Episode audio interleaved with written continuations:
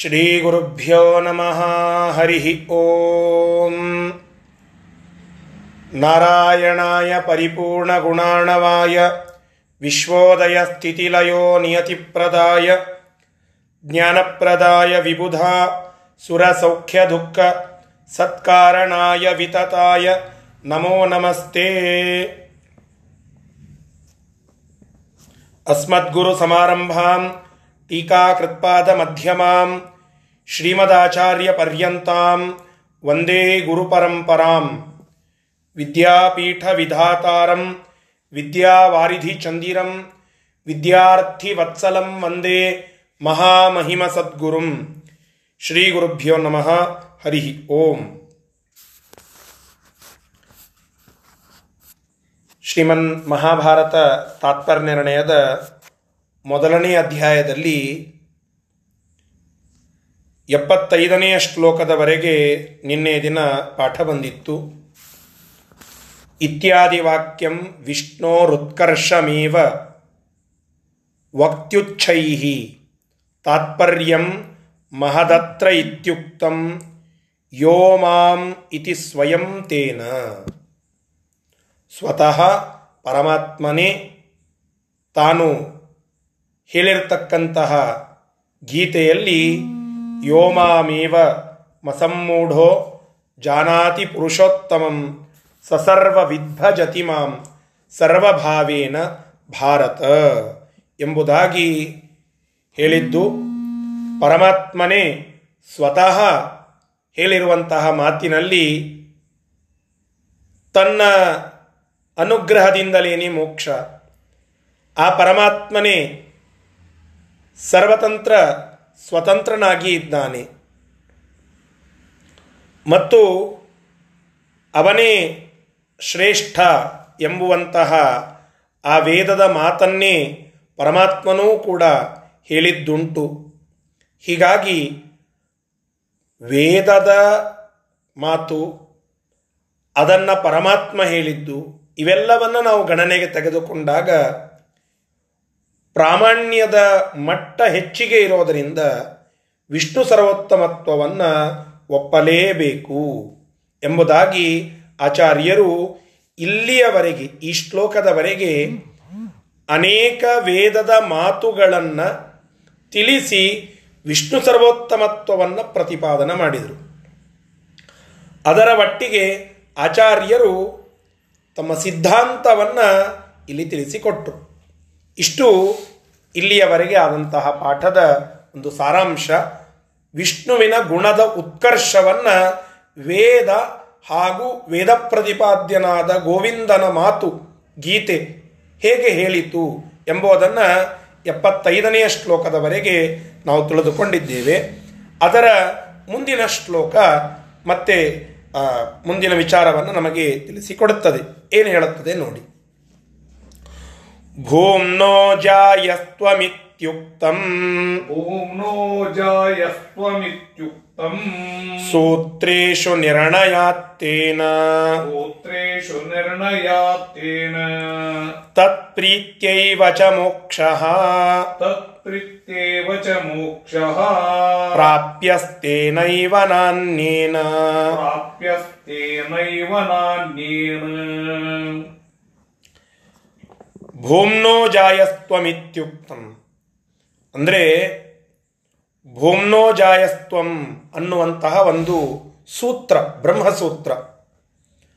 ಆ ಸೂತ್ರದಲ್ಲಿಯೂ ಕೂಡ ಮೂರನೆಯ ಅಧ್ಯಾಯದ ಮೂರನೆಯ ಪಾದದಲ್ಲಿ ಬರುವ ಒಂದು ಸೂತ್ರ ಅದು. ಮೂರನೇ ಅಧ್ಯಾಯ ಸಾಧನಾಧ್ಯಾಯ ಅಂತ ಹೇಳಿ.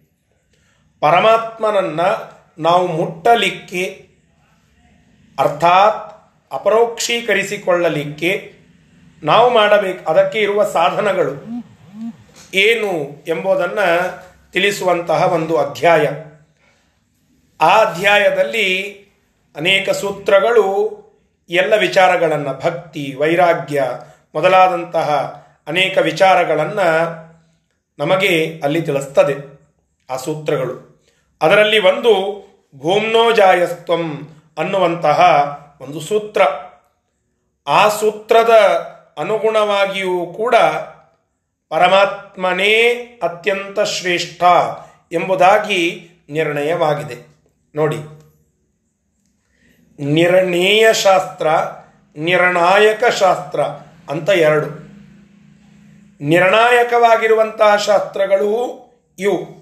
ಯಾವುದು? ಬ್ರಹ್ಮಸೂತ್ರ ಮೊದಲಾದಂಥವುಗಳು ಅದಕ್ಕೆ ಪೂರಕವಾಗಿರುವ ನಿರ್ಣೇಯವಾಗಿರುವ ಶಾಸ್ತ್ರ ಅಂದರೆ ಮಹಾಭಾರತ, ಅರ್ಥಾತ್ ಗೀತಾ. ಗೀತೆಯಲ್ಲಿ ಯೋಮಾಮೇವ ಮಸಮ್ಮೂಢ ಅಂತ ಯಾದವ ಕೃಷ್ಣ ಹೇಳಿದ. ಆ ಯಾದವ ಕೃಷ್ಣನಿಂದ ಅಭಿನ್ನನಾದ ವಾಸಿಷ್ಠ ಕೃಷ್ಣರು, ಅರ್ಥಾತ್ ವೇದವ್ಯಾಸ ದೇವರು ಬ್ರಹ್ಮಸೂತ್ರದಲ್ಲಿ ಹೇಳಿದರು, ಭೂಮ್ನೋ ಜಾಯಸ್ತ್ವಂ ಅಂತ ಹೇಳಿ. ಹೀಗಾಗಿ ನಿರ್ಣೇಯವಾದ, ನಿರ್ಣಾಯಕವಾದ ಗೀತೆ ಹಾಗೂ ಬ್ರಹ್ಮಸೂತ್ರಗಳು ಎರಡರಲ್ಲಿಯೂ ಕೂಡ ಯಾದವ ಕೃಷ್ಣ ಮತ್ತು ವಾಸಿಷ್ಠ ಕೃಷ್ಣರಿಂದ ಹೇಳಲ್ಪಟ್ಟಂತಹ ಒಂದು ದೊಡ್ಡದಾದ ಅಂಶವೇ ವಿಷ್ಣು ಸರ್ವೋತ್ತಮತ್ವ. ಹೀಗಾಗಿ ಯಾವ ಭಗವಂತನನ್ನ ಪ್ರತಿಪಾದನ ಮಾಡುತ್ತದೋ ಅಂತಹ ಸರ್ವೋತ್ಕೃಷ್ಟವಾದ ವೇದ ವಿಷ್ಣು ಸರ್ವೋತ್ತಮತ್ವವನ್ನು ಹೇಳುತ್ತು. ಆ ಪರಮಾತ್ಮ ವಿಷ್ಣು ಸರ್ವೋತ್ತಮತ್ವವನ್ನು ಅನೇಕ ಬಗೆಯಲ್ಲಿ ಗೀತೆಯಲ್ಲಿ, ಬ್ರಹ್ಮಸೂತ್ರಗಳಲ್ಲಿ ತಿಳಿಸಿಕೊಟ್ಟಿದ್ದಾನೆ. ಹೀಗಾಗಿ ಪರಮಾತ್ಮನು ಅತ್ಯಂತ ಶ್ರೇಷ್ಠನಾಗಿದ್ದಾನೆ, ವಿಷ್ಣುವೇ ಸರ್ವೋತ್ತಮನಾಗಿದ್ದಾನೆ. ಇಂತಹ ಸರ್ವೋತ್ತಮನಾಗಿರುವ ಪರಮಾತ್ಮನಿಂದ ತತ್ಪ್ರೀತ್ಯೈವ. ಅವನ ಪ್ರೀತಿಯಿಂದಲೇನೆ. ಪ್ರೀತಿ ಅನ್ನೋದಕ್ಕೆ ಇಲ್ಲಿ ಪ್ರಸಾದ ಅಂತ ಅರ್ಥ. ಭಗವತ್ ಪ್ರಸಾದದಿಂದಲೇನೆ ಮೋಕ್ಷ. ಮೋಕ್ಷವು ಸಿಗ್ತದೆ. ಬೇರೆ ಯಾವುದರಿಂದಲೂ ಇಲ್ಲ. ಮೋಕ್ಷ ಸಿಗಬೇಕು, ಪರಮಾತ್ಮ ನಮ್ಮ ಮೇಲೆ ಪ್ರೀತನಾಗಬೇಕು. ನಮ್ಮ ಆಚಾರ್ಯರು ಅನೇಕ ಬಾರಿ ಹೇಳ್ತಾ ಇರ್ತಾರೆ ಪ್ರವಚನದಲ್ಲಿ. ಬಹಳ ಜನ ಪ್ರಶ್ನೆ ಮಾಡುತ್ತಾರಂತೆ ಅಲ್ರಿ, ನಾವು ನಿತ್ಯ ದೇವರಿಗೆ ಕಾಯಿ ಹೊಡಿತೀವಿ ಕಲ್ಸಕ್ರಿ ನೈವೇದ್ಯ ಮಾಡುತ್ತೀವಿ ಅನ್ನ, ಬೇರೆ ಬೇರೆ ಪದಾರ್ಥಗಳು ಇವೆಲ್ಲ ನೈವೇದ್ಯ ಮಾಡುತ್ತೇವೆ, ಪೂಜೆ ಮಾಡುತ್ತೇವೆ, ಧೂಪ ಅಂತ ಹಾಕ್ತೇವೆ, ದೀಪ ಅಂತ ಇಡುತ್ತೇವೆ, ಇವೆಲ್ಲ ಆಗ್ತದೆ, ವೈಭವ ಮಾಡುತ್ತೇವೆ. ಅವನನ್ನೇ ನಾವು ನೋಡ್ತಾ ಕುಳಿತುಕೊಂಡು ಬಿಡುತ್ತೇವೆ. ಆದರೂ ಮೋಕ್ಷ ಯಾಕೆ ಕೊಡೋದಿಲ್ಲ? ನಾವು ಭಗವಂತನನ್ನು ನೋಡೋದು ಡೆಡ್ಲೈನ್ ಅಲ್ಲ. ನಾವು ನೋಡಿದ್ದಕ್ಕೆ ಪ್ರತಿಯಾಗಿ ಪರಮಾತ್ಮ ನಮ್ಮ ಮೇಲೆ ಪ್ರೀತನಾಗಿ ನೋಡಬೇಕು. ಇದು ಮೋಕ್ಷಕ್ಕೆ ಬೇಕಾಗಿರುವ ಅಂಶ. ನಾವು ಪರಮಾತ್ಮನನ್ನ ನೋಡೋದು ಪಕ್ವವಾದಾಗ ನಮ್ಮನ್ನ ಪರಮಾತ್ಮ ನೋಡುತ್ತಾನೆ. ನಮ್ಮನ್ನ ಪರಮಾತ್ಮ ನೋಡಿದಾಗಲೇನೆ ಮೋಕ್ಷ. ತತ್ ಪ್ರೀತ್ಯೈವಚ ಮೋಕ್ಷ. ಪರಮಾತ್ಮ ನಮ್ಮನ್ನು ನೋಡಬೇಕು. ನಾವು ಅವನನ್ನು ನೋಡುತ್ತೇವೆ. ಅನೇಕ ಭಕ್ತರು ನೋಡುತ್ತಾರೆ. ಅವರ ಪುಣ್ಯ ಪಕ್ವವಾದಾಗ ಅವರನ್ನು ಪರಮಾತ್ಮ ಕರೆಸಿಕೊಂಡು ತನ್ನ ರೂಪವನ್ನು ತೋರಿಸಿ ತಾನು ಅವರನ್ನು ನೋಡುತ್ತಾನೆ. ಆ ಪ್ರಸಾದದಿಂದಲೇನೆ ಮೋಕ್ಷ. ಹೊರತು ಮತ್ತೊಂದರಿಂದ ಅಲ್ಲ. ಅಪರೋಕ್ಷ ಜ್ಞಾನ ಮೋಕ್ಷಕ್ಕೆ ಕಾರಣ ಒಪ್ಪಿಕೊಂಡೆವು. ಆದರೆ ಅದಕ್ಕಿಂತ ಮಿಗಿಲಾಗಿ ಒಂದು ಸ್ಟೆಪ್ ಇದೆ. ಅದುವೇ ಭಗವಂತನ ಪ್ರಸಾದ. ಜ್ಞಾನದ ನೆಕ್ಸ್ಟ್ ಸ್ಟೆಪ್ ಅದು. ಅದೇ ಕೊನೆ. ಅದಾಯಿತು ಮೋಕ್ಷ. ಭಗವಂತನ ಪ್ರೀತಿ ಪ್ರಸಾದ. ಅಂತಹ ಭಗವಂತನ ಪ್ರೀತಿ ಮೋಕ್ಷಕ್ಕೆ ಮುಖ್ಯ ಮೂಲ ಕಾರಣ. ಪ್ರಾಪ್ಯಸ್ತೇನೈವ ನ ಅನ್ನೇನ. ಅದರಿಂದಲೇನೇ ಮೋಕ್ಷ ಪ್ರಾಪ್ತಿ. ತೇನೈವ ಅದರಿಂದಲೇನೆ ನ ಅನ್ನೇನ. ಬೇರೆ ಯಾವುದರಿಂದಲೂ ಕೂಡ ಅಲ್ಲ. ಪರಮಾತ್ಮನ ಅನುಗ್ರಹ ಇತ್ತು ಮೋಕ್ಷ. ಇಲ್ಲ, ಶಕ್ಯವಿಲ್ಲ. ಪರಮಾತ್ಮನ ಪ್ರೀತಿಯೇ ಅತ್ಯಂತ ಮುಖ್ಯವಾಗಿರತಕ್ಕಂತಹದ್ದು. ಅಂತಹ ಆ ಪರಮಾತ್ಮನ ಪ್ರೀತಿಯನ್ನು ನಾವು ಪಡೆಯಬೇಕು. ಹೆಂಗೆ ಪಡಿಬೇಕು? ಅಂತ ಕೇಳಿದರೆ ಕಠೋಪನಿಷತ್ತು ಒಂದು ಮಾತನ್ನು ತಿಳಿಸ್ತದೆ. ಆ ಮಾತನ್ನು ಉದಾಹರಣೆ ಮಾಡಿ ಮುಂದಿನ ಶ್ಲೋಕವನ್ನ ನಮಗೆ ತಿಳಿಸಿಕೊಡ್ತಾ ಇದ್ದಾರೆ ಶ್ರೀಮದ್ ಆಚಾರ್ಯರು ನೋಡಿ. ನಾಯಮಾತ್ಮ ಪ್ರವಚನೇನ ಲಭ್ಯ. ನಾಯಮಾತ್ಮ ಪ್ರವಚನೇನ ಲಭ್ಯ. ನ ಮೇಧಯಾ ನ ಬಹುನಾ ಶ್ರುತೇನ. ಮೇಧಯಾ ನ ಬಹುನಾ ಶ್ರುತೇನ. ಯಮೇ ವೈಷ ವೃಣುತೆ ತೇನ ಲಭ್ಯ.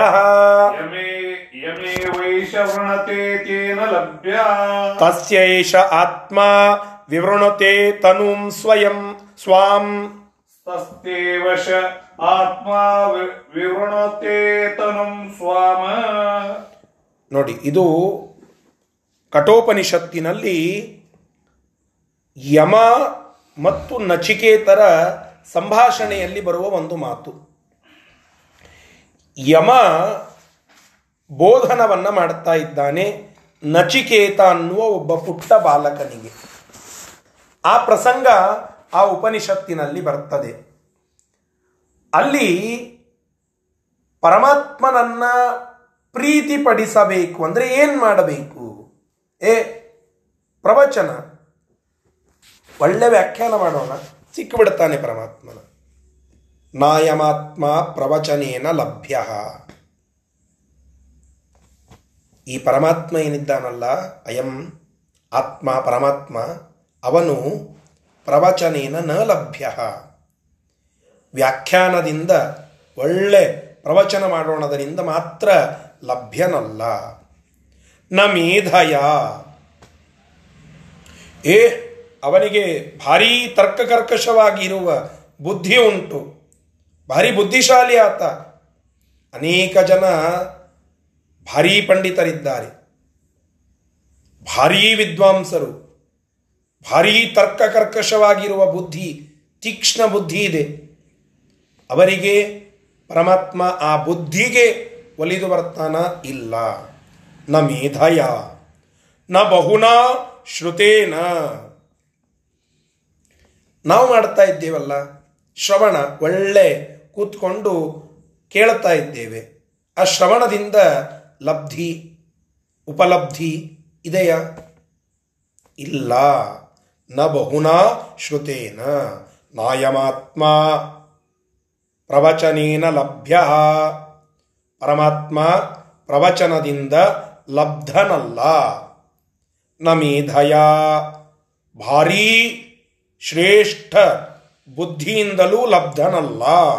ನ ಬಹುನಾ ಶ್ರುತೇನ. ಅವನು ಭಾರೀಯಾದಂತಹ ಶ್ರವಣಕ್ಕೆ ಒಲೆದು ಬಂದು ಬಿಡುತ್ತಾನೆ ಅಂತ ಅಲ್ಲ. ಹೀಗೆ ಕೇಳಿದ ಕೂಡಲೇ ಅಂದರೆ ಇವೆಲ್ಲ ಮಾಡೋದು ವೇಸ್ಟ್ ಅಂತ ಅನ್ನಿಸ್ತದೆ. ಇದು ಉಪನಿಷತ್ತಿನ ಸಾರಾಂಶ ಅಲ್ಲ. ಏನು ಹೇಳಲಿಕ್ಕೆ ಹೊರಟಿದ್ದಾರೆ ಅಂತಂದರೆ ನಾಯಮಾತ್ಮ ಪ್ರವಚನೇನ ಲಭ್ಯ. ಕೇವಲ ವ್ಯಾಖ್ಯಾನದಿಂದ, ಕೇವಲ ಅಂತ ಹಚ್ಕೊಳ್ಬೇಕಲ್ಲಿ ಕೇವಲ ವ್ಯಾಖ್ಯಾನ, ಕೇವಲ ಪ್ರವಚನದಿಂದ ಲಬ್ಧಿ ಇಲ್ಲ. ಕೇವಲ ಬುದ್ಧಿಯಿಂದ, ಶ್ರೇಷ್ಠ ಜ್ಞಾನದಿಂದ ಲಬ್ಧಿ ಇಲ್ಲ. ಕೇವಲ ಶ್ರವಣದಿಂದ ಲಭ್ಯನಲ್ಲ ಪರಮಾತ್ಮ. ಮತ್ತೆ, ಯಂ ಏವ ಏಷ ಋಣುತೆ, ತೇನ ಲಭ್ಯ. ತಾನು ತಾನು ಯಂ ತಾನು ಎಂ ಯಾರನ್ನು ಋಣುತೆ, ಅಂದರೆ ಸ್ವೀಕರಿಸಬೇಕು ಅಂತ ವಿಚಾರ ಮಾಡುತ್ತಾನೆ ತಾನು. ಯಾರನ್ನ ಸ್ವೀಕಾರ ಮಾಡಬೇಕು ಅಂತ ಯೋಚನೆ ಮಾಡುತ್ತಾನೋ ಅವನಿಗೆ ತೇನ ಲಭ್ಯ, ಅವನಿಂದ ಪರಮಾತ್ಮ ಲಭ್ಯ. ಅರ್ಥಾತ್ ಅವನಿಗೆ ಪರಮಾತ್ಮನು ಲಬ್ಧನಾಗ್ತಾನೆ. ಇಷ್ಟೇ ಹೇಳುತ್ತಾ ಇರೋದು. ಪರಮಾತ್ಮನ ಚಿಂತನಕ್ಕೆ ನಾವು ಬಂದರೆ ಅವ ನಮ್ಮನ್ನ ಕರಿಬೇಕು, ನಮಗೆ ತನ್ನ ರೂಪವನ್ನು ತೋರಿಸಬೇಕು ಅಂತ ವಿಚಾರ ಮಾಡಿದರೆ ಅವ ಎಂತಹವನೇ ಇರಲಿ, ಅವನೇ, ಅವನಿಗೆ ಅನುಗ್ರಹ ಮಾಡುವ ಸಾಮರ್ಥ್ಯ ಪರಮಾತ್ಮನಿಗೆ ಉಂಟು. ಅದು ಕೇವಲ ಪ್ರವಚನದಿಂದ ಅಲ್ಲ, ಕೇವಲ ಬುದ್ಧಿಯಿಂದ ಅಲ್ಲ, ಕೇವಲ ಶ್ರವಣದಿಂದ ಅಲ್ಲ. ನಾನು ಭಾರೀ ಶ್ರವಣ ಮಾಡಿದ್ದೇನೆ. ಪರಮಾತ್ಮ ನನಗೆ ಸಿಗಲೇಬೇಕು ಅಂತ ಪರಮಾತ್ಮನನ್ನ ಗ್ರ್ಯಾಂಟೆಡ್ ಆಗಿ ತಿಳಿಯಲಿಕ್ಕಿಲ್ಲ. ನಾನಿಷ್ಟು ಓದಿದ್ದೇನ್ರಿ. ನನಗೆ ಪರೀಕ್ಷೆಯಲ್ಲಿ ನೂರಕ್ಕೆ ನೂರು ಅಂಕ ಬೀಳಲೇಬೇಕು ಅಂತ ಅನ್ನಲಿಕ್ಕೆ ಬರೋದಿಲ್ಲ ಈ ಸಿಚುವೇಶನ್ನಲ್ಲಿ ಇಲ್ಲಿ ಹೇಳ್ತಾ ಇರುವ ಅಂಶದಲ್ಲಿ. ಯಾಕೆಂದ್ರೆ ಪರಮಾತ್ಮ ಅನುಗ್ರಹ ಮಾಡುತ್ತಾನೆ, ತನ್ನ ಪ್ರಸಾದವನ್ನು ಕೊಡುತ್ತಾನೆ. ಯಾರಿಗೆ? ತಾನು ಯಾರಿಗೆ ಒಲಿಯಬೇಕು ಅಂತ ವಿಚಾರ ಮಾಡುತ್ತಾನೋ ಅವನಿಗೆ ಒಲಿತಾನೆ ಇಷ್ಟೇ. ಪರಮಾತ್ಮನನ್ನ ಒಲಿಸಿಕೊಳ್ಳೋದೇ ಅವನ ಪ್ರಸಾದಕ್ಕೆ ಇರುವ ಮೂಲ ಸಾಧನ. ನಾಯಮಾತ್ಮ ಪ್ರವಚನೇನ ಲಭ್ಯ, ಕೇವಲ ಪ್ರವಚನ ಲಬ್ಧಿ ಇಲ್ಲ. ಕೇವಲ ಬುದ್ಧಿಶಕ್ತಿ ಲಬ್ಧಿ ಇಲ್ಲ. ಕೇವಲ ಶ್ರವಣ ಏ ನಾನು ಭಾರಿ ಜಾಣರಿ, ಪರಮಾತ್ಮ ಹೇಗೆ ಸಿಗೋದಿಲ್ಲ ನೋಡುತ್ತೇನೆ ಅಂತ ಹೇಳಲಿಕ್ಕಿಲ್ಲ. ಯಾಕೆ? ಮಾತೆ ಬರದ ಒಬ್ಬ ಗಜೇಂದ್ರ, ಒಬ್ಬ ಮೂಕ ಪ್ರಾಣಿ ಆತ, ಆ ಪ್ರಾಣಿ ಅದು ಕೂಗಿದಾಗ ಪರಮಾತ್ಮ ಬಂದು ಬಿಟ್ಟಿದ್ದಾನೆ. ಏನು ಪ್ರವಚನ ಮಾಡಿದ್ದಾನೆ? ಏನು ಬುದ್ಧಿಶಕ್ತಿ ಉಂಟು? ಎಲ್ಲಿಯ ಶ್ರವಣ ಉಂಟು? ಪುರುಜನ್ಮ ಸಂಸ್ಕಾರ ಒಪ್ಪಿಕೊಳ್ಳುತ್ತೇನೆ. ಆದರೆ ಪರಮಾತ್ಮನ ಆ ಪ್ರಸಾದಕ್ಕೆ ಚೌಕಟ್ಟನ್ನು ನಾವು ಹಾಕಲಿಕ್ಕಿಲ್ಲ. ಯಾಕೆ? ಯಮೇ ವೈಷ ಋಣತೆ ತೇನ ಲಭ್ಯ. ತಸ್ಯೈಷ ಆತ್ಮ ವಿವೃಣುತೆ ತನೂಂ ಸ್ವಾಂ. ಯಾವ ಪುರುಷನಿಗೆ ಪರಮಾತ್ಮ ಒಲಿತಾನಲ್ಲ ಅಂತಹ ಆ ಪರಮಾತ್ಮನು ತನ್ನ ಸ್ವಾಭಾವಿಕವಾದ ರೂಪವನ್ನ ಅವನಿಗೆ ಕರೆದು ತೋರಿಸಿ ಸಚ್ಚಿತ್ ಆನಂದಾತ್ಮಕವಾಗಿರುವ ರೂಪವನ್ನ ಆ ವ್ಯಕ್ತಿಗೆ ಅಪರೋಕ್ಷವಾಗುವಂತೆ ಮಾಡಿ ಅವನನ್ನ ಮೋಕ್ಷಕ್ಕೆ ಕಳಿಸಿಕೊಡುತ್ತಾನೆ. ಅರ್ಥಾತ್ ಮೋಕ್ಷಕ್ಕೆ ಅವನು ಯೋಗ್ಯನಾಗುವಂತೆ ಮಾಡುತ್ತಾನೆ. ಇದು ಪರಮಾತ್ಮ ತನಗೆ ಇಚ್ಛೆಗೆ ಬಂದಿರುವವರನ್ನ ಕರೆದು ಅವರಿಗೆ ಒಲಿತಾನೆ ಇದು ಅವನ ಸಾಮರ್ಥ್ಯ. ಅವನನ್ನ ಒಲಿಸಿಕೊಳ್ಳುವಿಕೆ ಅದಕ್ಕೆ ನಿರ್ದಿಷ್ಟ ಸೀಮೆ ಅಂತ ಇಲ್ಲ. ಅವನಿಗೆ ಯಾವುದು ಪ್ರೀತಿ ಕಾರ್ಯವೋ ಅದನ್ನು ನಾವು ಮಾಡಬೇಕು. ಆದರೆ ಅಂತಿಮ ನಿರ್ಧಾರ ಪರಮಾತ್ಮನಿಗೆ ಬಿಟ್ಟದ್ದು. ಅವನಿಗೆ ಪ್ರೀತರಾದರೆ ಮೋಕ್ಷ, ಇಲ್ಲದಿದ್ದರೆ ಇಲ್ಲ. ಇಷ್ಟು ಉಪನಿಷತ್ತು ನಮಗೆ ತಿಳಿಸುವ ಮಾತು. ಭಗವತ್ ಪ್ರೀತಿ ಇದರಿಂದಲೇನೆ ಮೋಕ್ಷ. ಅದಕ್ಕೆ ಅನ್ಯ ಸಾಧನಗಳಿಂದ ಯಾವುದೂ ಮೋಕ್ಷ ಇತ್ಯಾದಿಗಳು ಸಾಧ್ಯವಿಲ್ಲ. ನಾಯಮಾತ್ಮ ಪ್ರವಚನೇನ ಲಭ್ಯ. ಮೋಕ್ಷ ಅದು ಕೇವಲ ಪ್ರವಚನದಿಂದ ಲಭ್ಯವಾಗುವುದಿಲ್ಲ. ಪರಮಾತ್ಮನ ಪ್ರೀತಿ ಬೇಕು. ನ ಮೇಧಯ ಪರಮಾತ್ಮನ ಪ್ರೀತಿ ಬೇಕು. ನ ಬಹುಶ್ರುತೇನ ಕೇವಲ ಶ್ರವಣದಿಂದ ಅಲ್ಲ, ಪರಮಾತ್ಮನ ಪ್ರೀತಿ ಬೇಕು. ಆ ಪರಮಾತ್ಮನ ಪ್ರೀತಿಯೇ ಅತ್ಯಂತ ಮುಖ್ಯವಾದದ್ದು. ಇದು ಉಪನಿಷತ್ತು ನಮಗೆ ತಿಳಿಸುವ ಒಂದು ಸಂದೇಶ. ಅದನ್ನ ಆಚಾರ್ಯರು ಇಲ್ಲಿ ನಿರ್ಣಯವಾಗಿ ಸಂಗ್ರಹ ಮಾಡಿ ಇಡ್ತಾ ಇದ್ದಾರೆ. ಆಯ್ತ್ರಿ, ಮೋಕ್ಷ ಕೊಡೋರು ಯಾರು? ಇದನ್ನಾದರೂ ಹೇಳಿ. ಮೋಕ್ಷ ಯಾರು ಕೊಡುತ್ತಾರೆ? ಅಂತ ಕೇಳಿದರೆ ಮೋಕ್ಷದಾತೃತ್ವ ಯಾರಿಗೆ ಉಂಟು? ಅನ್ನೋದನ್ನು ನಿರ್ಣಯ ಮಾಡಿ ಹೇಳುತ್ತಾ ಇದ್ದಾರೆ ಈ ಮುಂದಿನ ಶ್ಲೋಕದಲ್ಲಿ ಅದನ್ನು ನೋಡೋಣ. ವಿಷ್ಣುರ್ಹಿ ದಾತ ಮೋಕ್ಷಸ್ಯ. ವಿಷ್ಣುರ್ಹಿ ದಾತ ಮೋಕ್ಷಸ್ಯ ವಾಯುಶ್ಚ ತದನುಜ್ಞೆಯ तदनुज्ञया। मोक्षो ಮೋಕ್ಷೋ च क्रमशो। ಕ್ರಮಶೋ ಮೋಕ್ಷೋ ಜ್ಞಾನಂಚ ಕ್ರಮಶೋ ಮುಕ್ತಿಗೋ ಭೋಗ एव ಚ ಮುಕ್ತಿಗೋ ಭೋಗ एव च। ವಿಷ್ಣುರ್ಹಿ ದಾತ ಮೋಕ್ಷಸ್ಯ ಎಷ್ಟು ಸ್ಪಷ್ಟೋಕ್ತಿ ಇದೆ ನೋಡಿ ಆಚಾರ್ಯರದ್ದು. ಮೋಕ್ಷಸ್ಯ ದಾತ ವಿಷ್ಣುರ್ಹಿ. ಮೋಕ್ಷಕ್ಕೆ ದಾತ ಅಂದರೆ ಅದನ್ನು ಕೊಡುವಂತಹ ವ್ಯಕ್ತಿ ದಾತೃ. ವಿಷ್ಣು ವಿಷ್ಣು ಪರಮಾತ್ಮನೇ. ಹಿ ಹಿ ಅಂತ ಇದೆಯಲ್ಲ ಇದು ಸಂಸ್ಕೃತದಲ್ಲಿ ನಿಶ್ಚಯ ಅಂತ ಹೇಳುವಾಗ ಬಳಸುವ ಒಂದು ಪದ. ಏ ನಿಶ್ಚಯ ರೀ ಪಕ್ಕಾರಿ ಹಿ ಅಂತ ಬಳಸ್ತೇವೆ. ವಿಷ್ಣುರ್ಹಿ ವಿಷ್ಣು ಪರಮಾತ್ಮನೇ ಮೋಕ್ಷವನ್ನ ಕೊಡುವಾತ, ಮುಕುಂದ. ಮುಕ್ತಿಂ ದದಾತೀತಿ ಮುಕುಂದ. ಮೋಕ್ಷವನ್ನ ಕೊಡುವಾತನೇ ಮುಕುಂದ. ಅವನು ಪರಮಾತ್ಮನೇ, ವಿಷ್ಣು ಪರಮಾತ್ಮನೇ. ಅವನಿಗೇನೆ ಮೋಕ್ಷದ ಪೂರ್ಣ ಪವರ್. ಮೋಕ್ಷವನ್ನ ಸಂಪೂರ್ಣವಾಗಿ ಕೊಡುವ ಸಾಮರ್ಥ್ಯ ಏಕಮೇವ ಅದ್ವಿತೀಯನಾದ ಪರಮಾತ್ಮನಿಗೆ ಮಾತ್ರ. ವಾಯುಶ್ಚ ತದನುಜ್ಞೇಯ. ವಾಯುದೇವರಿಗೆ ಮೋಕ್ಷದಾತೃತ್ವ ಉಂಟು. ತದನುಜ್ಞೇಯ. ಆ ಪರಮಾತ್ಮನ ಅನುಜ್ಞೆಯಿಂದ, ಅನುಗ್ರಹದಿಂದ ಆ ದಾತೃತ್ವ ಬರ್ತದೆ. ಸಾಮರ್ಥ್ಯ ಉಂಟು. ವಾಯುದೇವರಿಗೂ ಆ ಸಾಮರ್ಥ್ಯ ಉಂಟು. ಇಲ್ಲಿ ಪ್ರಶ್ನೆ ಏನು ಬಂದುಬಿಡುತ್ತದೆ? ಎರಡು ಪ್ರಶ್ನೆಗಳು ಬರುತ್ತವೆ. ವಾಯು ಅಂತ ಹೇಳಿದ್ದಾರೆ. ಲಕ್ಷ್ಮೀದೇವಿ ಹೆಸರು ಹೇಳಲಿಲ್ಲಲ್ಲ? ಅಂತ ಮೊದಲನೆಯ ಒಂದು ಸಂಶಯ. ಅಲ್ರಿ ಲಕ್ಷ್ಮೀದೇವಿಗೆ ಹೇಳಲಾರ್ದೆ ಡೈರೆಕ್ಟ್ ವಾಯುದೇವರಿಗೆ ಹೇಳಿಬಿಟ್ರೆ, ಅಂದರೆ ಪರಮಾತ್ಮನ ನಂತರ ವಾಯುದೇವರಿಗೆ ಆ ಪವರ್ ಇದೆ ಅಂತ ಆಯಿತು ಲಕ್ಷ್ಮೀದೇವಿಗೆ ಆ ಪವರ್ ಇಲ್ಲ ಅಂತ ಆಯಿತು ಅಂತ ಅಂದುಕೊಳ್ಳಬೇಡಿ. ಕೋಟಿಪಟ್ಟು ಶ್ರೇಷ್ಠಳಾಗಿರುವ ಲಕ್ಷ್ಮೀದೇವಿಗೆ ವಾಯುದೇವರಿಗೆ ಇರುವ ಸಾಮರ್ಥ್ಯ ಇರೋದಿಲ್ವೇನು? ಇದ್ದೇ ಇದೆ. ಮತ್ತೆ ಯಾಕೆ ಹೇಳಿಲ್ರಿ ನಿಮ್ಮ ಆಚಾರ್ಯರು? ಅಂತ ಪ್ರಶ್ನೆ ಮಾಡಿಕೊಂಡ್ರೆ ವಾದಿರಾಜರು ಬರೀತಾರೆ ಅದಕ್ಕೆ. ಹೇಳಿದ್ದಾರೆ ಅಂತ. ನಿಮಗೆ ಯಾರು ಹೇಳಿದ್ದಾರ್ರಿ? ಹೇಳಿಲ್ಲ ಅಂತ ಹೇಳಿದ್ದಾರೆ. ಶ್ರೀಮದಾಚಾರ್ಯರು ಬಿಟ್ಟಿಲ್ಲ, ಅದನ್ನು ಹೇಳಿದ್ದಾರೆ. ಎಲ್ಲಿ ಹೇಳುತ್ತಾರೆ? ವಾಯುಶ್ಚ ಅಂತ ಇದೆ ಅಲ್ಲ.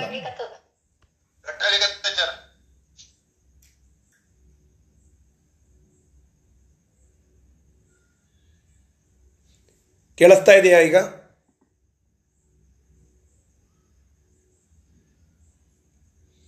ಈಗ ಕೇಳಿಸ್ತಾ ಇದೆಯಾ?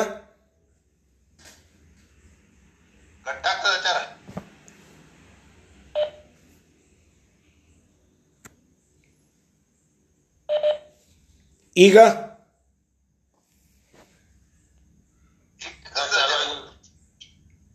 ಕ್ಲಿಯರ್ ಅದನ? ಹಾ, ಸರಿ.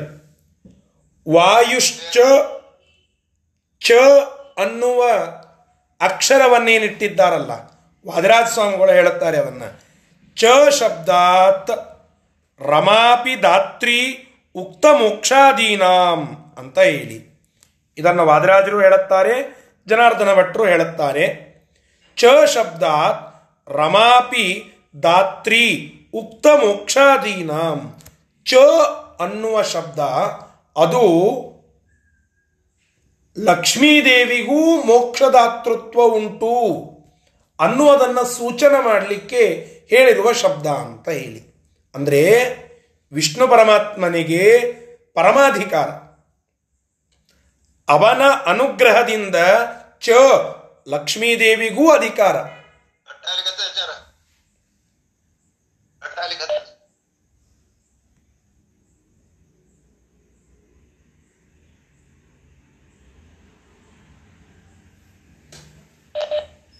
ಈಗ ಕೇಳಿಸ್ತಾ ಇಲ್ಲ.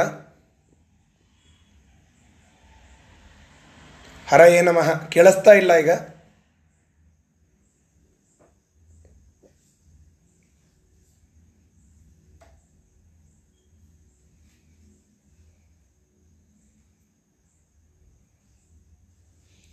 ಈಗ ಕೇಳಿಸ್ಲಿತ್ತದ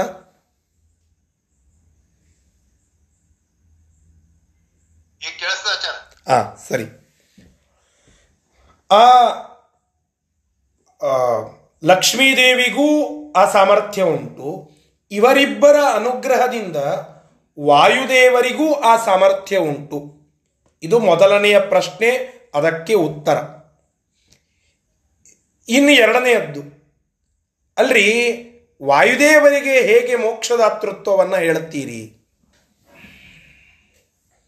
ಪರಮಾತ್ಮ ಮೋಕ್ಷವನ್ನು ಕೊಡುತ್ತಾನೆ. ವಾಯುದೇವರಿಗೆ ಹೇಗೆ ಮೋಕ್ಷದಾತೃತ್ವ? ಹೌದು. ಮೋಕ್ಷದಾತೃತ್ವ ಉಂಟು. ಭಾಷ್ಯದಲ್ಲಿ ಒಂದು ಕಡೆಗೆ ಬರ್ತದೆ. ಅದನ್ನು ಹೇಳುತ್ತಾರೆ ಇಲ್ಲಿ. ಏವಂ ವಾಯುರ್ವಿ ಮೋಕ್ಷದ ಅಂತ ಹೇಳಿ. ಅಂದರೆ, ಪರಮಾತ್ಮನ ಅನುಗ್ರಹದಿಂದ ವಾಯುದೇವರಿಗೂ ಮೋಕ್ಷದಾತೃತ್ವ ಉಂಟು. ಅದು ಅವರ ಸಾಮರ್ಥ್ಯ. ನಿದರ್ಶನ ಹೇಳಿ, ಉದಾಹರಣೆ ಹೇಳಿ, ಇಲ್ಲ.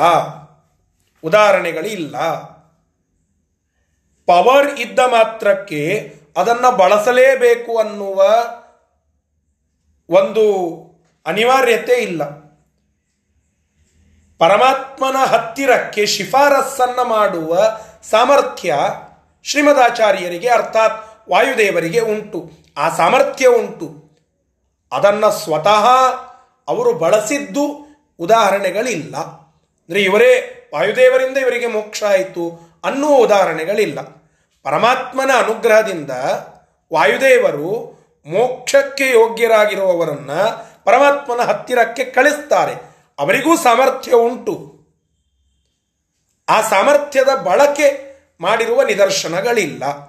ಹೀಗಾಗಿ ಪರಮಾತ್ಮನ ಆಜ್ಞೆಯಿಂದ ಸಾಮರ್ಥ್ಯ ಮಾತ್ರ ಪರಿಪೂರ್ಣವಾಗಿ ಉಂಟು. ಅವರ ಆ ಶ್ರೇಷ್ಠತೆ ಸ್ವರೂಪವೇ ಅಷ್ಟು. ವಾಯುದೇವರದ್ದು ಮೋಕ್ಷದಾತೃತ್ವವೂ ಕೂಡ ಪರಮಾತ್ಮನ ಅನುಗ್ರಹದಿಂದ ಅವರಿಗೆ ಉಂಟು. ಇದನ್ನ ಈ ಶ್ಲೋಕ ನಿರ್ಣಯವಾಗಿ ನಮಗೆ ತಿಳಿಸಿಕೊಡುತ್ತಾ ಇದೆ. ವಾಯುದೇವರಿಗೂ ಮೋಕ್ಷದಾತೃತ್ವ ಉಂಟು. ಅದನ್ನು ಎಲ್ಲೂ ಕೂಡ ಬಳಸಿದ್ದಿಲ್ಲ.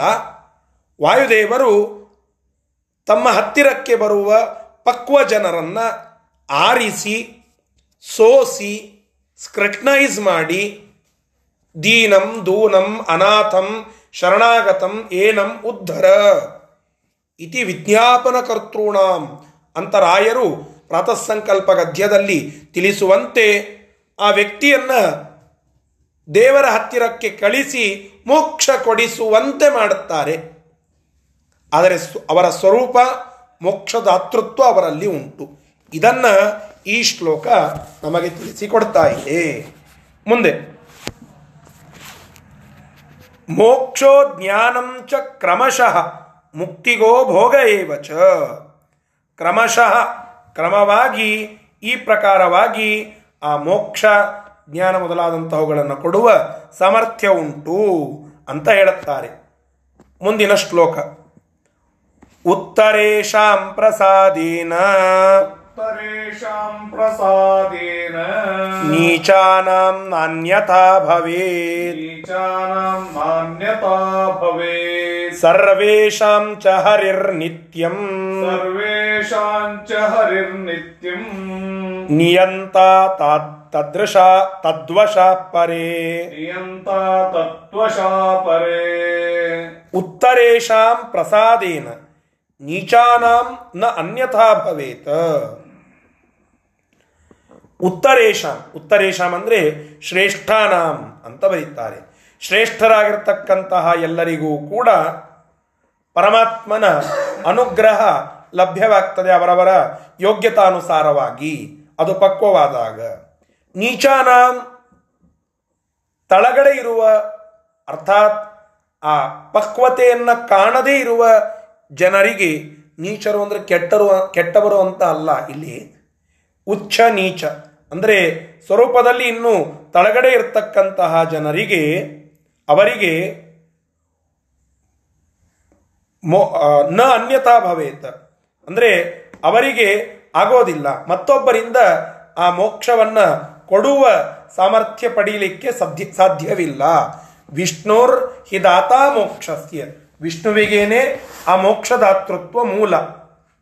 ಅವನ ಅನುಗ್ರಹದಿಂದ ಉಳಿದಂಥವರಿಗೂ ಕೂಡ, ಆ ವಾಯುದೇವರಿಗೆ, ಲಕ್ಷ್ಮೀದೇವಿಗೆ ಮತ್ತು ವಾಯುದೇವರಿಗೆ ಆ ಸಾಮರ್ಥ್ಯ ಉಂಟು. ಭಕ್ತಿ, ವೈರಾಗ್ಯ ಇವೆಲ್ಲ ಮೊದಲಾದಂಥವುಗಳಲ್ಲಿ ಕಡಿಮೆಯಾದಂಥವರಿಗೆ ಅವನ ಆ ಉಪಲಬ್ಧಿ ಕಡಿಮೆ. ಅದರಲ್ಲಿ ಶ್ರೇಷ್ಠರಾದಂಥವರು, ಉತ್ತರೇಶಂ, ಅದರಲ್ಲಿ ಶ್ರೇಷ್ಠರಾಗಿರ್ತಕ್ಕಂಥವರಿಗೆ ಆ ಪರಮಾತ್ಮನ ಪ್ರಸಾದ ಲಬ್ಧವಾಗ್ತದೆ. ಅವನ ಅನುಗ್ರಹದಿಂದಲೇ ಆ ಸಿಗ್ತದೆ. ಮತ್ತು ಅವನು ಶ್ರೇಷ್ಠರಾದಂಥವರ ಅನುಗ್ರಹದಿಂದ ಲಭ್ಯನಾಗ್ತಾನೆ. ಹೇಗೆ ನೋಡಿ? ಈಗ ನಮ್ಮ ಗುರುಗಳು ನಮಗೆ ಅನುಗ್ರ, ಅನುಗ್ರಹವನ್ನು ಮಾಡಿದರೆ ಮೋಕ್ಷ ಸಿಗ್ತದೆ. ಹೇಗೆ? ಉತ್ತರೇಶಾಂ ಪ್ರಸಾದೇನ. ಶ್ರೇಷ್ಠರಾಗಿರುವವರು ನಮ್ಮ ಗುರುಗಳು. ಅವರ ಅನುಗ್ರಹ ಅದರಿಂದ, ಆ ಪ್ರಸಾದದಿಂದ ನೀಚಾನಾಂ. ಅವರಿಗಿಂತ ಕಡಿಮೆಯಾಗಿರ್ತಕ್ಕಂಥವರಿಗೆ ಆ ಒಂದು ಶಕ್ತಿ ಸಿಗ್ತದೆ, ಮೋಕ್ಷವನ್ನು ಪಡೆಯುವ ಸಾಮರ್ಥ್ಯ ಲಬ್ಧವಾಗ್ತದೆ. ಹೀಗಾಗಿ ಉತ್ತರೇಶಾಂ ಪ್ರಸಾದೇನ ನೀಚಾನಾಂ ನಾಣ್ಯಥಾ ಭವೇತ. ನ ಅನ್ಯಥಾ ಭವೇತ. ಬೇರೆ ಯಾವ ರೀತಿಯಲ್ಲಿಯೂ ಕೂಡ ಮೋಕ್ಷ ಸಿಗೋದಿಲ್ಲ. ವಿಷ್ಣುವಿನಿಂದಲೇನೆ ಮೋಕ್ಷ. ಅವನ ಅನುಗ್ರಹದಿಂದ ಲಕ್ಷ್ಮೀದೇವಿಗೂ ಆ ಸಾಮರ್ಥ್ಯ. ಇವರಿಬ್ಬರ ಅನುಗ್ರಹದಿಂದ ವಾಯುದೇವರಿಗೂ ಆ ಸಾಮರ್ಥ್ಯ. ಹೀಗೆ ಕ್ರಮವಾಗಿ ಭಕ್ತಿ ವೈರಾಗ್ಯ ಮೊದಲಾದಂಥವುಗಳಲ್ಲಿ ಶ್ರೇಷ್ಠರಾಗಿರುವ ಜನರು, ಅವರಿಗಿಂತ ಕೆಳಗಡೆ ಇರುವ ಜನರಿಗೆ ಅನುಗ್ರಹಪೂರ್ವಕವಾಗಿ ಆ ಸಾಮರ್ಥ್ಯವನ್ನು ಕೊಡಬಹುದು. ಅವರಿಗೂ ಅವರವರ ಯೋಗ್ಯತಾನುಸಾರವಾಗಿ ಮೋಕ್ಷಕ್ಕೆ ಯೋಗ್ಯರನ್ನಾಗಿ ಮಾಡುವ ಸಾಮರ್ಥ್ಯ ಉಂಟು. ಇಷ್ಟು ಇಲ್ಲಿ ನಿರ್ಣಯವನ್ನು ಹೇಳುತ್ತಾ ಇದ್ದಾರೆ. ಕೊನೆಗೇನಾಯಿತು? ಸರ್ವೇಶಾಂಚ ಹರಿಹಿ ನಿತ್ಯಂ ನಿಯಂತ ತದ್ವಶ ಪರೇ. ಸರ್ವೇಶಾಂ ಎಲ್ಲರಿಗೂ ಕೂಡ ಎಲ್ಲರಿಗೂ ಕೂಡ ಹರಿಹಿ ನಿತ್ಯಂ ನಿಯಂತ. ಶ್ರೀಹರಿಯು ನಿತ್ಯವಾಗಿ ನಿಯಂತ ಆಗಿದ್ದಾನೆ. ಅಂದರೆ ಅವರೆಲ್ಲರನ್ನ ನಿಯಮನ ಮಾಡುವಂಥವನು ಆಗಿದ್ದಾನೆ. ಪರಮಾತ್ಮನಿಂದಲೇನೆ ನಿಯಮನಕ್ಕೆ ಒಳಪಟ್ಟಂಥವರು. ಅವನ, ಅವರಿಂದಲೇನೆ ಕಂಟ್ರೋಲ್ ಮಾಡಿಸಿಕೊಳ್ಳುವಂಥವರು ಉಳಿದ ಎಲ್ಲ ದೇವತೆಗಳು. ತದ್ವಶಾಹ ಪರೇ. ಉಳದಂಥವರೆಲ್ಲ ಅವನ ವಶದಲ್ಲಿ ಇದ್ದಾರೆ. ಮತ್ತೇನಾಯ್ತಿದು ಪರಮಾತ್ಮನ ಸರ್ವೋತ್ತಮತ್ವವನ್ನು ಹೇಳಿದಂತಾಯಿತು. ಉಳದಂಥವರೆಲ್ಲ ಅವನ ವಶ ಅಂತಂದ್ರೆ ಅವನು ಎಲ್ಲರನ್ನ ತನ್ನ ವಶದಲ್ಲಿ ಇಟ್ಟುಕೊಂಡಿದ್ದಾನೆ. ಅವನೇ ಹೆಡ್, ಅವನೇ ಬಾಸ್ ಅಂದಂತೆ ಆಯಿತು. ಇನ್ನು ಮೋಕ್ಷ ಸಾಧನ ಯಾವುದು ಹೇಳಬೇಡ್ರಪ್ಪ? ಇದೆಲ್ಲ ಬಹಳ ಉಪನಿಷತ್ತು, ಅವು ಇವೆಲ್ಲ ಮಾತು ಬೇಡ. ಸರಳವಾಗಿ ಮೋಕ್ಷವನ್ನು ಪಡೆಯಲಿಕ್ಕೆ ಪರಮಾತ್ಮನ ಪ್ರೀತಿ ಕಾರಣ. ಅದನ್ನು ಪಡೆಯಲಿಕ್ಕೆ ಏನು ಬೇಕು ಅಂತ ಕೇಳಿದರೆ ಮುಂದಿನ ಎರಡು ಶ್ಲೋಕಗಳು ಆ ವಿಚಾರವನ್ನು ನಮಗೆ ತಿಳಿಸಿಕೊಡುತ್ತದೆ ಅದನ್ನು ನೋಡೋಣ. ತಾರತಮ್ಯಂ ತಥೋಜ್ಞೇಯಂ. ತಾರತಮ್ಯಂ ತಥೋ ಜ್ಞೇಯಂ ಸರ್ವೋಚ್ಛತ್ವಂ ಹರೇಸ್ತತಾ ಸರ್ವೋಚ್ಚತ್ವಂ ಹರೇಸ್ತತಾ ಏತದ್ವಿನಾ ನ ಕಸ್ಯಾಪಿ ಏತದ್ವಿನಾ ನ ಕಶ್ಯಾಪಿ ವಿಮುಕ್ತಿ ಸ್ಯಾತ್ ಕಥಂಚನ ವಿಮುಕ್ತಿ ಸ್ಯಾತ್ ಕಥಂಚನ ಪಂಚಭೇದಾಂಶ್ಚ ವಿಜ್ಞಾಯ ಪಂಚವೇದಾಂಶ್ಚ ವಿಜ್ಞಾಯ ವಿಷ್ಣೋ ಸ್ವಾಭೇದಮೇವ ಚ ವಿಷ್ಣೋ ಸ್ವಾಭೇದಮೇವ ಚ ನಿರ್ದೋಷತ್ವಂ ಗುಣೋದ್ರೇಕಂ ನಿರ್ದೋಷತ್ವಂ ಗುಣೋದ್ರೇಕಂ ಜ್ಞಾತ್ವಾ ಮುಕ್ತಿರ್ನ ಚಾನ್ಯಥಾ ಜ್ಞಾತ್ವಾ ಮುಕ್ತಿರ್ನ ಚಾನ್ಯತಾ ಇದು ಸರಳವಾಗಿ ತಿಳಿಯಬಹುದಾದದ್ದು, ತಾರತಮ್ಯಂ ತಥೋ ಜ್ಞೇಯಂ ತತಃ. ಆದ್ದರಿಂದ ತಾರತಮ್ಯಂ, ತಾರತಮ್ಯವನ್ನ, ಅಂದರೆ ಈ ಹಿಂದೆ ಏನು ಹೇಳಿದ್ರಲ್ಲ, ಅಂತಹ ದೇವತಾ ತಾರತಮ್ಯವನ್ನ, ಮತ್ತು ಸರ್ವೋಚ್ಛತ್ವಂ ಹರೇಹೇ ತಥಾ. ಅದೇ ರೀತಿಯಾಗಿ ಹರೇಹೇ ಸರ್ವೋತ್ ಸರ್ವೋಚ್ಛತ್ವಂ. ಶ್ರೀಹರಿಯ ಸರ್ವ ಉಚ್ಛತ್ವ, ಶ್ರೇಷ್ಠತ್ವ. ಅದನ್ನ ತಿಳಿಯಬೇಕು. ಯಾವ ವ್ಯಕ್ತಿ ಅದನ್ನ ತಿಳಿತಾನೋ ಅವನಿಗೇನೆ ಮೋಕ್ಷ. ಏತತ್ ವಿನ. ಇದಿಲ್ಲದೆ, ಏತತ್ ವಿನ ಇದಿಲ್ಲದೆ, ನ ಕಸ್ಯಾಪಿ ಉಳಿದ ಯಾವುದರಿಂದಲೂ ಕೂಡ, ಯಾರಿಂದಲೂ ಕೂಡ ವಿಮುಕ್ತಿ ನ ಸ್ಯಾತ್. ವಿಮುಕ್ತಿ, ಮೋಕ್ಷ ಅನ್ನುವಂತಹದ್ದು ಸಿಗೋದಿಲ್ಲ. ಇದು ನಿಶ್ಚಿತ. ಮೋಕ್ಷ ಸಿಗಬೇಕು ಅಂದರೆ ತಾರತಮ್ಯ ಜ್ಞಾನ ಮತ್ತು ಸರ್ವೋತ್ತಮತ್ವ, ಪರಮಾತ್ಮನ ಸರ್ವೋತ್ತಮತ್ವದ ಜ್ಞಾನ. ಇದನ್ನು ಅರ್ಥ ಮಾಡಿಕೊಳ್ಳಲೇಬೇಕು. ಅದರಿಂದಲೇನೇ ಮೋಕ್ಷ. ಮತ್ತೆ, ಪಂಚಭೇದಾಂಶ್ಚ ವಿಜ್ಞಾಯ. ಪಂಚಭೇದವನ್ನು ಜೀವ ಜೀವಕ್ಕೆ, ಜೀವ ಜಡಕ್ಕೆ, ಜಡ ಪರಮಾತ್ಮನಿಗೆ, ಜೀವ ಪರಮಾತ್ಮನಿಗೆ ಮತ್ತು ಜಡ ಜಡಕ್ಕೆ ಹೀಗೆ ಏನು ಆ ಐದು ವಿಧವಾಗಿರ್ತಕ್ಕಂತಹ ಭೇದವನ್ನು ಹೇಳಿದ್ದಾರೋ ಅಂತಹ ಪಂಚಭೇದವನ್ನು ವಿಜ್ಞಾಯ ಅರ್ಥ ಮಾಡಿಕೊಂಡಂಥವರಾಗಿ ವಿಷ್ಣೋ ಸ್ವಾಭೇದಮೇವ ಚ. ವಿಷ್ಣು ಪರಮಾತ್ಮನು ಸ್ವಗತ ಭೇದ ವಿವರ್ಜಿತನಾಗಿದ್ದಾನೆ ಎಂಬುವುದನ್ನು ಮತ್ತೆ ನಿರ್ದೋಷತ್ವಂ. ಪರಮಾತ್ಮ ಯಾವ ದೋಷಗಳನ್ನು ಉಳ್ಳವನಲ್ಲ. ಗುಣೋದ್ರೇಕಂ. ಗುಣಗಳು ಅವನಲ್ಲಿ ಅನಂತ ಮತ್ತು ಪೂರ್ಣ ಎಂಬುವುದನ್ನು ಜ್ಞಾತ್ವ ತಿಳಿದುಕೊಂಡಂಥವರಾಗಿ ಮುಕ್ತಿ, ಮೋಕ್ಷವನ್ನು ಪಡಿಬೇಕು. ನಚ ಅನ್ಯಥ. ಬೇರೆ ಇದರಿಂದ ಇಲ್ಲ. ಸರಳವಾಗಿ ಅರ್ಥವಾಗುವ ಶ್ಲೋಕ. ಮತ್ತೆದರಿಂದ ಮೋಕ್ಷ ಅನ್ನೋದನ್ನು ಮುಂದಿನ ಮೂರು ಶ್ಲೋಕಗಳು ನಮಗೆ ತಿಳಿಸಿಕೊಡುತ್ತವೆ ಅದನ್ನು ಈಗ ನೋಡೋಣ. ಅವತಾರಾನ್ ಹರೇರ್ಜ್ಞಾತ್ವಾ ಅವತಾರಾನ್ ಹರೇರ್ಜ್ಞಾತ್ವಾ ನಾವತಾರ ಹರೇಶ್ಚಯೇ. ಅವತಾರ ಹರೇಶ್ಚಯೇ. ತದಾವೇಶಾಂಸ್ತತಾ ಸಮ್ಯಕ್. ತದಾವೇಶಾಂಸ್ತತಾ ಸ್ತತಾ ಸಮ್ಯಕ್. ಜ್ಞಾತ್ವಾ ಮುಕ್ತಿರ್ನ ಚಾನ್ಯಥಾ ಜ್ಞಾತ್ವಾ ಮುಕ್ತಿರ್ನ ಚಾನ್ಯಥಾ ಸೃಷ್ಟಿರಕ್ಷಾ ಹೃತಿ ಜ್ಞಾನ ರಕ್ಷಾರ್ಹತಿರ್ಜ್ಞಾನ ನಿಯತ್ಯಜ್ಞಾನ ಬಂಧನಾನ್ ನಿಯತ್ಯಜ್ಞಾನ ಬಂಧನಾತ್ ಮೋಕ್ಷಂ ಚ ವಿಷ್ಣುತಸ್ತ್ಯೇವ ಮೋಕ್ಷಂ ಚ ವಿಷ್ಣುತಸ್ತೈವ. ಮೋಕ್ಷಂ ಚ ವಿಷ್ಣುತಸ್ತ್ವೇವ. ಮೋಕ್ಷಂ ಚ ವಿಷ್ಣುತಸ್ತೈವ ಜ್ಞಾತ್ವಾ ಮುಕ್ತಿರ್ನ ಚಾನ್ಯಥಾ. ಜ್ಞಾತ್ವಾ ಮುಕ್ತಿರ್ನ ಚಾನ್ಯಥಾ. ವೇದಾಂಶ್ಚ ಪಂಚರಾತ್ರಾಣಿ. ವೇದಾಂಶ ಪಂಚರಾತ್ರಾಣಿ. ಸೇತಿಹಾಸ ಪುರಾಣಕಾನ್ ಇತಿಹಾಸ ಪುರಾಣಕಾನ್ ಜ್ಞಾತ್ವಾ ವಿಷ್ಣುಪರಾನೇವ ಜ್ಞಾತಾ ವಿಷ್ಣು ಮುಚ್ಯತೆ ನಾನ್ಯತಾ ಕ್ವಚಿತ್. ಮುಚ್ಯತೆ ನಾಣ್ಯತಾ ಕ್ವಚಿತ. ಅತ್ಯಂತ ಸ್ಪಷ್ಟವಾಗಿ ಆಚಾರ್ಯರು ಯಾವುದರಿಂದ ಮೋಕ್ಷ ಅನ್ನೋದನ್ನು ಹೇಳಿಬಿಡ್ತಾ ಇದ್ದಾರೆ. ಅವತಾರಾನ್ ಹರೇಹೇ ಶ್ರೀಹರಿಯ ಅವತಾರಗಳನ್ನು ಜ್ಞಾತ್ವ ತಿಳಿದಂಥವರಾಗಿ ಮತ್ತೆ ನ ಅವತಾರ ಹರೇಶ್ಚಯೇ. ಶ್ರೀಹರಿಯ ಅವತಾರಗಳು ಯಾವುದಲ್ಲ ಅನ್ನೋದನ್ನ ಡಿಫ್ರೆನ್ಷಿಯೇಟ್ ಮಾಡಿಕೊಂಡು, ಯಾವುದು ಶ್ರೀಹರಿಯ ಅವತಾರ, ಯಾವುದು ಶ್ರೀಹರಿಯ ಅವತಾರವಲ್ಲ.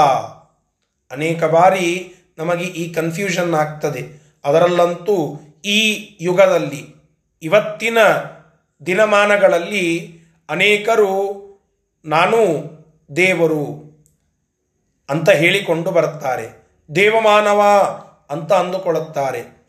ತಮ್ಮದೇ ಒಂದು ಫೋಟೋ ಮಾಡಿಸಿಕೊಂಡು ಎಲ್ಲ ಕಡೆಗೆ ನಾನು ದೇವರು ಅಂತ ಹೇಳುತ್ತಾರೆ. ಅನೇಕ ಬಾಬಾಗಳು, ಬೂಬೂಗಳು, ನಾನೇ ದೇವರು ಅಂತ ಮುಗ್ಧ ಜನರನ್ನು ನಂಬಿಸಿ ಮೋಸ ಮಾಡುತ್ತಾರೆ. ಆಚಾರ್ಯರು ಅದಕ್ಕೆ ಹೇಳುತ್ತಾ ಇದ್ದಾರೆ, ನಾವತಾರ ಹರೀಶ್ಚಯೇ. ಶ್ರೀಹರಿಯ ಅವತಾರ ಯಾವುದು?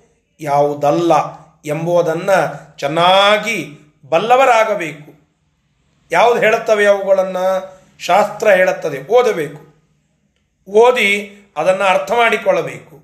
ಮುಗ್ಧವಾದ ಭಕ್ತಿ ಭಾವ ಅದು ನಮ್ಮನ್ನು ತಪ್ಪು ದಾರಿಗೆ ಎಳೆಯಬಾರದು.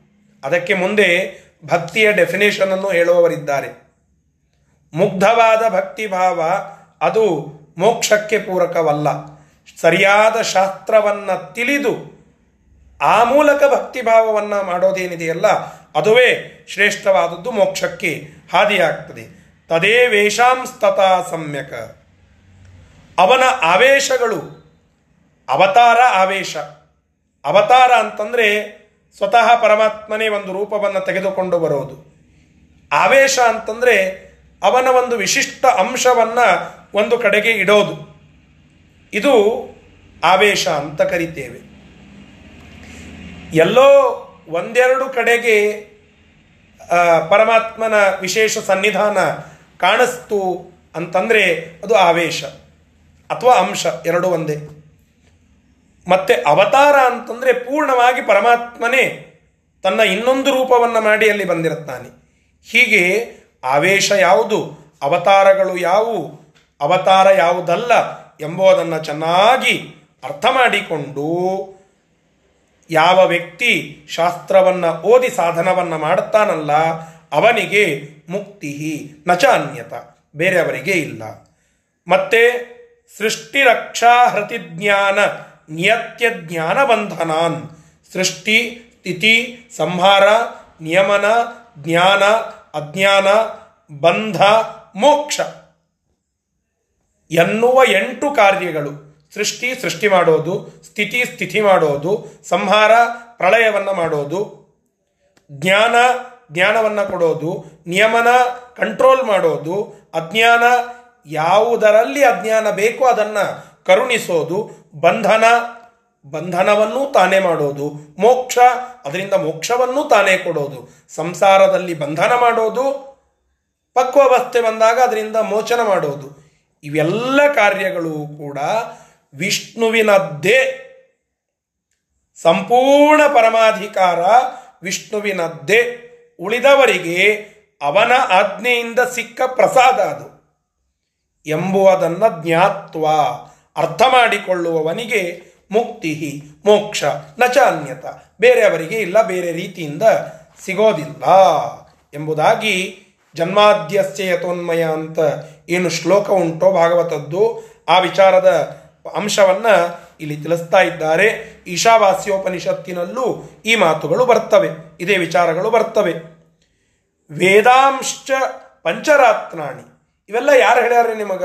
ವೇದಾಂಶ್ಚ ವೇದಗಳು. ಪಂಚರಾತ್ರಾಣಿ. ಪಂಚರಾತ್ರ ಅನ್ನುವ ಗ್ರಂಥ ಸ ಇತಿಹಾಸ ಪುರಾಣಕನ್ ಇತಿಹಾಸ ಪುರಾಣ. ಇತಿಹಾಸ ಗ್ರಂಥಗಳು ರಾಮಾಯಣ ಮಹಾಭಾರತಾದಿ. ಪುರಾಣಗಳು ವೇದವ್ಯಾಸರಿಂದ ಪ್ರಣೀತವಾದ ಪುರಾಣಗಳು. ಇವೆಲ್ಲವುಗಳಿಂದ ಸ ಸಹಿತವಾಗಿ ಇರುವ ವೇದ ಪಂಚರಾತ್ರ ಮೊದಲಾದವುಗಳು ಇವುಗಳನ್ನು ಜ್ಞಾತ್ವ ತಿಳಿದುಕೊಂಡು ವಿಷ್ಣು ಪರಾನ್ ಏವ. ವಿಷ್ಣು ಪರಮಾತ್ಮನನ್ನೇ ಯಾವನು ಸ್ತೋತ್ರ ಮಾಡುತ್ತಾನೋ ಅವನೇ ಶ್ರೇಷ್ಠ ಎಂಬುದಾಗಿ ಯಾರು ತಿಳಿದುಕೊಳ್ಳುತ್ತಾರೋ ಅವನಿಗೆ ಅವನು ಮುಚ್ಚತೆ ಅವನು ಮೋಕ್ಷವನ್ನು ಪಡೀತಾನೆ. ನ ಅನ್ಯಥ, ಬೇರೆಯವರಿಂದ ಅದು ಸಾಧ್ಯವಿಲ್ಲ ಕ್ವಚಿತ.